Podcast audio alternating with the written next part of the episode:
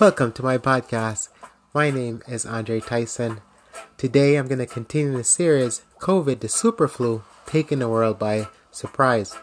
In my first episode, I did a quick summary of all the different disease and pandemics that has actually happened throughout human history or human civilization. I did that just to establish a foundation that disease and pandemics has been with us since the beginning of time. And in my follow up episode from that, we'll talk about some of the things that we learned um, from this particular pandemics, things that we could have done differently by putting the right people and, and organization in place. As a result of doing those things, we can have a much better outcome. In this episode, I'm going to share some testimonial from some of the frontline workers and just uh, some ideas and things that I would put in place. Um, and if we follow those things, then we can have a much better outcome in terms of moving forward as a people and as a nation. So let's get into it. Ace does make waste. When you rush anything, you either make a mess of it or you make a lot of mistakes. And it doesn't always turn out well. This is true with relationships, taking the time out to know each other. Cooking. To make sure you're going according to the recipe. Sure, you can improvise from time to time, but if you want it to come out well, you might want to stick to the recipe. Or the, the dish or whatever you're making will come out uncooked or not cooked properly. Or sometimes you might have a disaster on your hand. Constructing a building. You have to go according to the blueprint, making sure you have all of the material and supply to finish it. We now live in a microwave society where no one is willing to wait on anything these days. We need a quick fix. It's challenging because everyone is looking for a solution yesterday, or should I say, the day before yesterday. Patience is a virtue. In a rush to get a vaccine, the CDC didn't take the time out to make sure they had all of the information before they update the nation, or take the necessary steps to put the right people and organization in place. And as a result, we have confusion and frustration and a lack of leadership. For example, we went from no mask to wearing masks. Then we were told only those who got the vaccine is free to wear mask. Then later found out that the same people who got vaccine can also get infected, just that their symptoms wasn't as severe as the one who didn't get vaccine. We're later told about the social distancing, that we need to stay between 4 to 6 feet of each other. Anything closer, and you might get infected. Politicians should not be involved in any making of any medical decision or suggestion to any of the citizens about anything regarding medical because politician doesn't have any medical background. In order for us to move together as one, we need unity and teamwork from everyone so we can get over this virus together. This is why we need all of the top experts in the world who work in this field, from virologists to epidemiologists to infection disease specialists member from the CDC who has worked on pandemic and diseases, two nurses and two doctors from each state who is currently on the front line working for them to work together to share intel and figure out what's the best way for us to move forward as a nation so that we can take the necessary step to protect our citizens and figure out a game plan to help them and when they find effective solution to the problem we face, that's the time for them to report or update the politician and the president to brief them on what the solution is. The job of the politician is for for for them to figure out the logistical and how to get the necessary help to the citizen who need it the most. As the mayor and governor are familiar with their states and the terrain, so they so they will know what's the best way to reach their citizens. The CDC once require each person to quarantine for 14 days. Now they cut that to 7 days. Now it's down to 5. But in any, cases, each infected person need to be reassessed by a nurse or a healthcare worker before they're allowed back into the community. Because based on the assessment, they might need more time in quarantine or isolation because everyone recover at a different rate or pace. And based on each person's immune system. In the meantime, we all need to work together as a team. It's called the United States, not the divided states.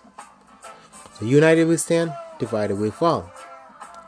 We are way much stronger when we work together than when we are apart. Strength in number. My heart goes out to the nurses and all the healthcare workers. Thanks to you, many lives have been saved. Regardless of everything you guys went through, you're still fighting the good fight. I'm not sure how much more these workers can take. I know they're at their breaking point. And if the healthcare workers give up because they are sick and tired of everything, then I don't think we'd have enough graves or tomb for the deaths that will follow. This is why it's very important for everyone to find a way out of this pandemic, or at least inform the country on the best way to move forward. There's so much on the line, and things are at their breaking point. You can just feel it. Also, the hospital administration need to do a much better job. At the end of the day, as much as you want the healthcare workers to be safe, forcing them to do things that they don't want to is not okay. Despite how challenging this situation is, or how hard it is for to get them to do the right thing. So if they refuse to get vaccine, as tough as this may be, it's okay. If they choose to die, they already made the decision. So then let them die in peace. What is not okay is firing is to fire nurses or healthcare worker because they refuse to get the vaccine. So let's go along with that um, line then. So when you fire these healthcare workers, who's gonna do their job? You don't have a replacement to to um, cover those people right away. And in National Guard, that's a temporary fix or a band aid for the permanent solution or problem that we face. We need all hands on deck. This is why we need great leadership in times of crisis. Not someone who's sit behind a desk, who's crunching numbers and thinking of ways to cut costs, but instead, thinking of ways to stand up and protect your number one asset, and that is your employee. Because without them, you wouldn't have a job. And if they do leave, can you fill their position? The answer is no, because you don't have those workers in reserve that you can call upon. This is why professional workers work to save lives. In management, think of ways to run the company. The best way to describe this situation is like a ship on the Atlantic or Pacific Ocean with plenty of temporary cargoes with a great crew on board, going from one city to the next. Okay, so let me break this down a little further. The ship is a hospital. The temporary cargoes are the patient. The captain and co-captain are the management and the crew are the nurses, doctors, janitors, housekeeping, and the rest of the frontline workers. While while we're in the first wave, the captain decided that they needed to cut the crew or the staff member because of the lack of cargo, aka the patient, because the numbers were, were, were low. Whatever calculation or system they were using, they were so wrong. Because when it seems like the pandemic storm was almost over, we got hit with two more storms or two more variants. The crew that remain have to work twice as hard to make up for the one that was cut. Out of desperation, the captain called for help. Mayday, Mayday. So the new crew member who got hired on got twice as much as the one that was there. And the captain even gave the new crew a bonus, which upset the original crew who shouldered the weight and the burden of the workload consistently, day in and day out. The original crews, sometimes they were working from 12 to 14 hour each shift, sometimes even going longer. And some of these guys were going without break or lunch, even risking their own lives. I think they deserve more money. That's when that I mean that's what they're currently getting. And this is exactly what happened in New York City. They had to get help. So the US government sent the USNS Comfort to help in New York City because there was no way for the original frontline worker to keep up with the surge of patients that was coming in the hospital. Here is some testimonial from some of the nurses or healthcare worker that was battling this pandemic on the front line to save lives. So one person wrote, So I asked her, so I asked one nurse, what kept you going instead of giving up and just quit? She said, I kept going back because people were terrified and afraid. I love my patient and what I do. My husband was very encouraging and supportive of the work that I do. He told me to be brave and strong. So I find the courage within myself to be brave and strong. So I tell myself, I was born for this moment, and I wasn't going to quit or give up on myself and my patient. We all want this nightmare to be over, but for now, we just have to work through it because better days are ahead. Another person wrote, I always put my patient first, whether they had COVID or not. My job was to do the best I can by giving each patient great care while they're going through one of the most challenging time in their lives. So I provide the best care for them the only way I know, and that is to treat each patient with love, respect, and dignity. And lastly, another person wrote, It felt like a nightmare when this COVID pandemic began. It was just spreading from one state to the next. And and while this was going on, I was on vacation. And the resort that I was staying at, they stopped closing down all the resorts and the beaches. So we had to return home.